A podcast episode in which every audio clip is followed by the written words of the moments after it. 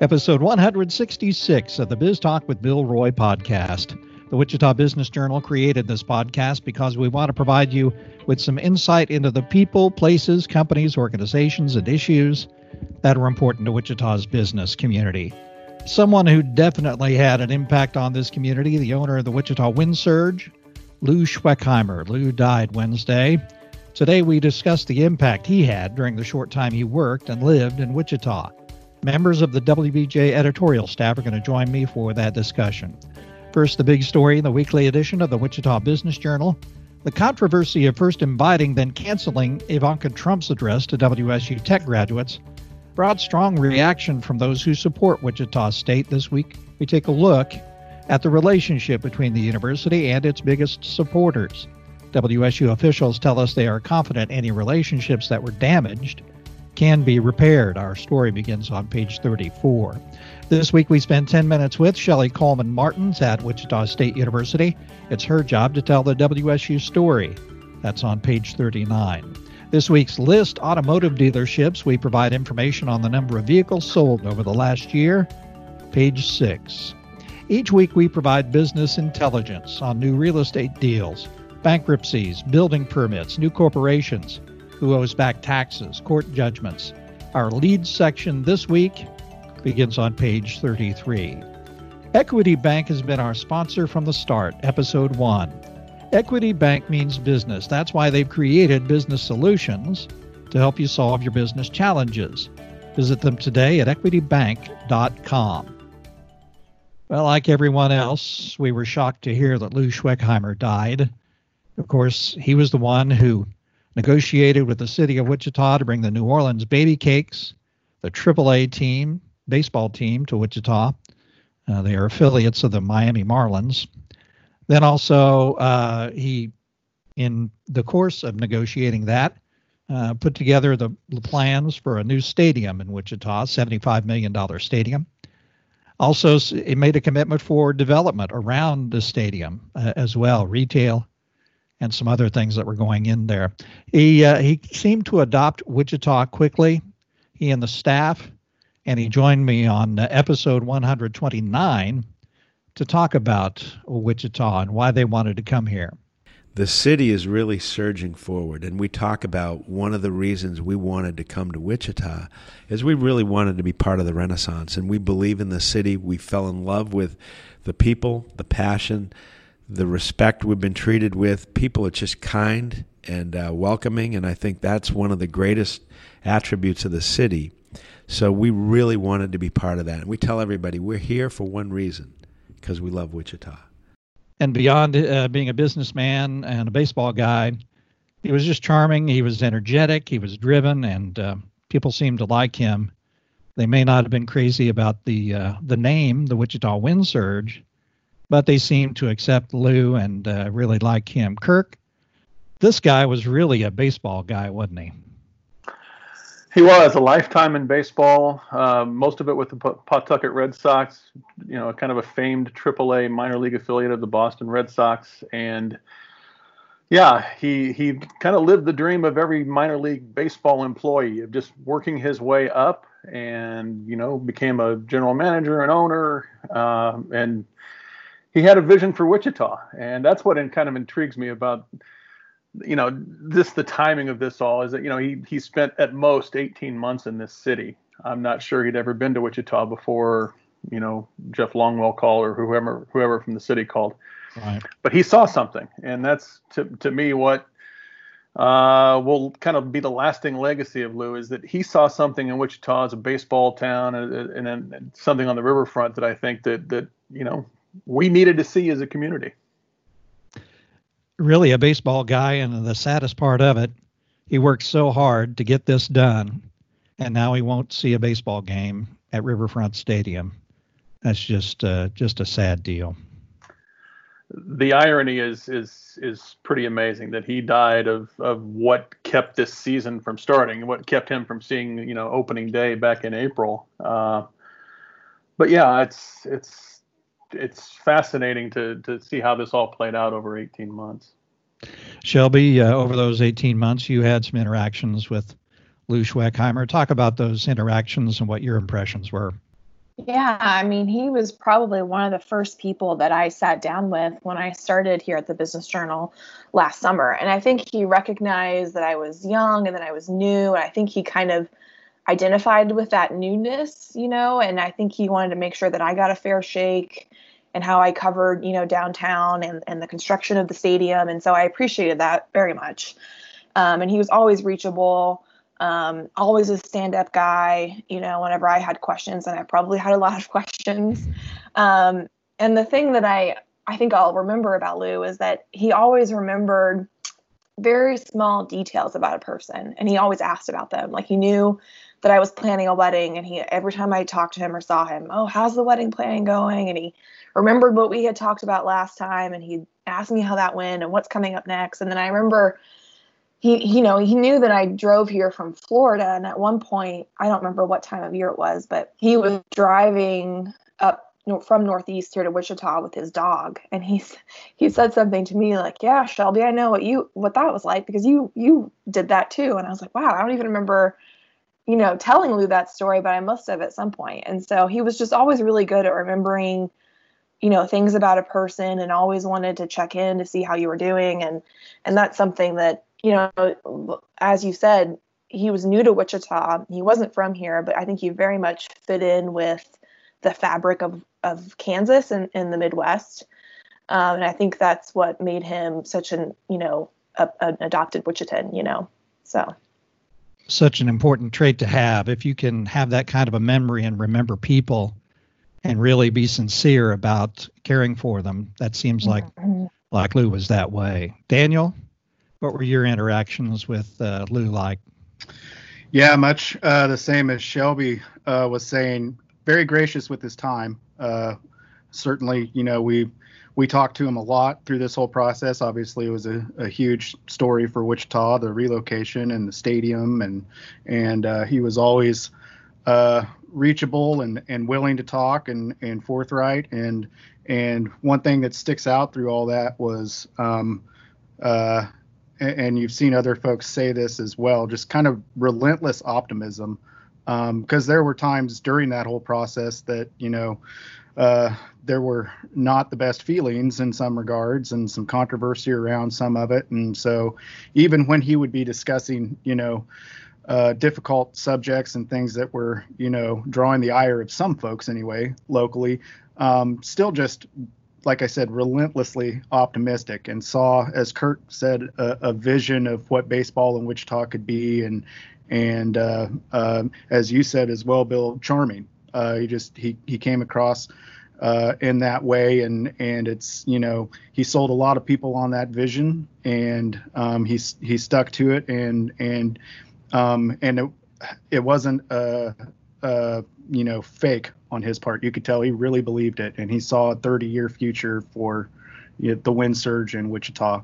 So the other thing I, I, would say about him also, as far as being a lifelong baseball guy, uh, you know, in the dozen or more conversations I probably had with him uh, during during the those 18 months, either for stories or just in passing, um, he would almost always weave in a story about a former player or a former stop in his career, something about baseball, and he just that was his that that's when he was most excited. I think you would really see him. You could see how fondly he remembered all that as he would tell you those stories, and so um, it's just you know I'm. Sh- we know locally that that impact was was uh, you know a two-way street that that you know people remembered Lou the way Lou remembered people. And so I think um, that's probably uh, you know a memory a lot of folks will have of him all over the country that he impacted their lives and that they had you know an enjoyable time when they were part of the organization he was in. Right, Brittany Showalter, you're a digital editor and photographer you had some interaction with him and some other folks uh, in, in, the organization. Talk about your impressions. So, as a photographer, I'm always calling people trying to get to schedule to get onto the field or to get into different places. And every time I called Lou, he was always easy to get a hold of. He was always accommodating. It was just like Lou's got your back. He's always going to get you what you need. Um, something that I remember of him is that he was always a great storyteller, like Daniel was saying, and is always I don't know. I was so intrigued by everything that he had to say.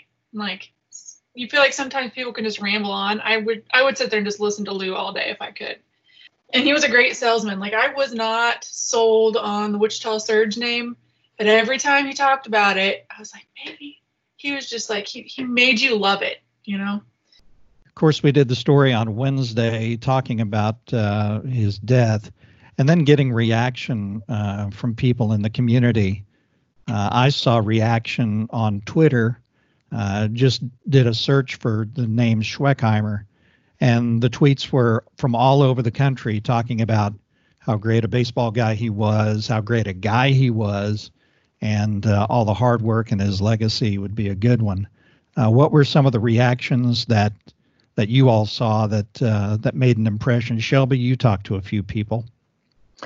Yeah, I um, I spoke with Jeff Longwell. Of course, he was mayor at the time whenever um, these conversations first started and and got to know Lou really well, spent a lot of time with him, and so um, he was obviously a voice that that we wanted to include, and and yeah, certainly. Um, Jeff and others were just very shocked to hear the news. Um, you know, he said that this feels like we've lost a member of our family, and Wichita feels like they lost a member of our family. Um, we also, I also got some statements from um, some of the developers who were involved in some of the that riverfront development that Lou was sort of inspired. Um, and so George Laham kind of weighed in here. I think he said it really well that that Lou built more than just a baseball stadium. It, he, he said he built a symbol for the future of downtown in our city. Um, and I think that was just a really good way to to kind of lay out, you know, that that stadium really was a catalyst for a lot of conversations about riverfront and so now we've got the riverfront village we've got obviously everything going on, the east bank. So um, i think that was just a really well said. Um, so yeah certainly a lot of people in the business community got to know lou either you know through sponsorships at the stadium.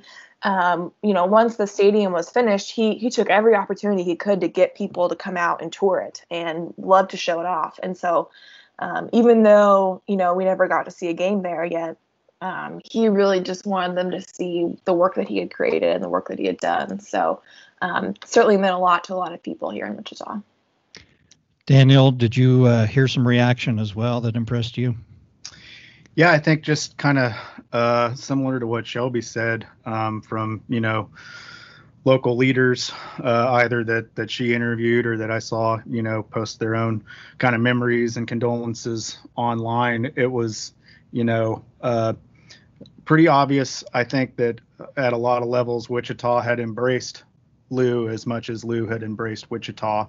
Um, and you know, again, that probably speaks to the optimism that he had, and and again that charm. It was tough to not like him if you were around him. I don't know if if, if you could have really. So I think it was just a um, kind of an, an overall feeling of of losing one of our own, even though he, you know, as you said, he hadn't hadn't been here that long, but he had been such a, a kind of transformative figure. Uh, involved in so much that's been talked about for so long in that area of town and and bringing something folks were excited about. So i think uh, just a, a, sense the sense of loss the size of the sense of loss uh, just kind of told me how much an impression he had made with folks locally.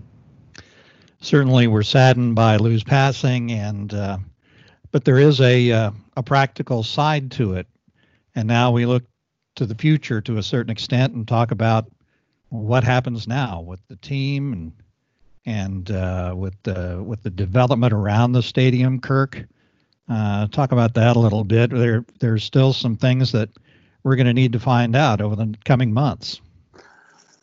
Yes, uh, we'll we'll need to find out what the ownership ownership group arrangement is not only for the Wind Surge as a franchise, uh, but but what is the Riverfront LP uh, ownership group like? You know, he only had that group only had to divulge 25% ownership interest to the city as part of their agreement or their, their contract when they made the deal to sell the four acres to Riverfront. Uh, and Lou was the only one above 25%. So he was obviously the big majority part of piece of this. We'll we'll need to find out what goes on from here, and is there a person in waiting who is ready to uh, just go full bore ahead with this project? Is it going to, you know, kind of mesh into what George Laham and the other developers have planned just north of there for the Douglas and McLean area? Uh, and there's still a question with the with the baseball franchise itself. You know, minor league baseball is contracting by 40 to 42 teams. Now, those are going to be lower, you know, smaller cities. That won't be Wichita. Wichita will have a team, but there's a very real question as to whether it will be a triple A team and whether whether it will be a Marlins team. There's a chance because of geography that Wichita could kind of get knocked down to double A, and we've explained that in the story before. Um, so all that is still to be determined. That's going to have to be you know played out after the major league season ends. It looks like so. Yeah, a lot of unknowns that we'll be following up on here in the in the coming weeks and months. Yeah, we'll be uh, reporting on all that. That's for sure. I want to share with you guys a uh, note that uh, Lou sent me. I had just done my second update on how I was doing with ALS, and he sent me a nice note. I want to share that with you. Hey, Bill, I've been wanting to send along a note for some time now and simply want you to know that I admire so much your courage and grace as you share your story dealing with ALS. Certainly not easy, I'm certain, but you inspire us all. I also should say I am forever grateful for your kind welcome to this wonderful city of Wichita in what seems like ages ago now. My wife, daughter, chocolate lab, and 30 team members call Wichita home now, and thought if you ever had the desire, felt like getting out and about, we would love to have you and your family tour the new stadium. We're now allowed to gather in small groups, are getting really good at practicing social distancing, and can use masks or whatever precautions you're comfortable with. As the coronavirus continues to change our world and you battle onward, I hope there can be some small comfort that you remain in our thoughts and prayers and should we in any small way be of any assistance to you and yours as you move forward, we remain only a call or text away. With respect and admiration, I remain sincerely Lou. Now, uh, I, I, did not know Lou very well. Uh, I had interviewed him, obviously, for the podcast and at another public event, but I didn't know him real well. And for him to send me that note uh, really impressed me and uh, really made me appreciate uh, Lou, somebody who would do something like that. Guys, thanks for uh, joining me on the podcast today. I appreciate it. And we send out our condolences uh, not only to the family, but also our thoughts and prayers to the uh, Wichita Wind Surge organization as well. Please contact us if you want to share your experiences. You can reach me at broy at bizjournals.com. That's it for Biz Talk with Bill Roy this week, episode 166, Remembering Lou Schwechheimer. We hope you're doing well. Now is the time to be innovative as you fight to survive and eventually prosper. Check out all our podcast episodes at our Biz Talk with Bill Roy hub. It's at wichitabusinessjournal.com. Thank you for listening and for subscribing. Biz Talk with Bill Roy is a production of the Wichita Business Journal. Thanks to producer Brittany Showalter, and thanks very much to our sponsor, Equity Bank. Creating the business concept turned out to be the easy part. The challenges that follow is where Equity Bank comes in. Equity Bank was built by entrepreneurs for entrepreneurs. Let them help your business evolve and solve your challenges. Tomorrow is here. Visit them today at equitybank.com backslash evolve. Be well and be safe. Have a profitable week.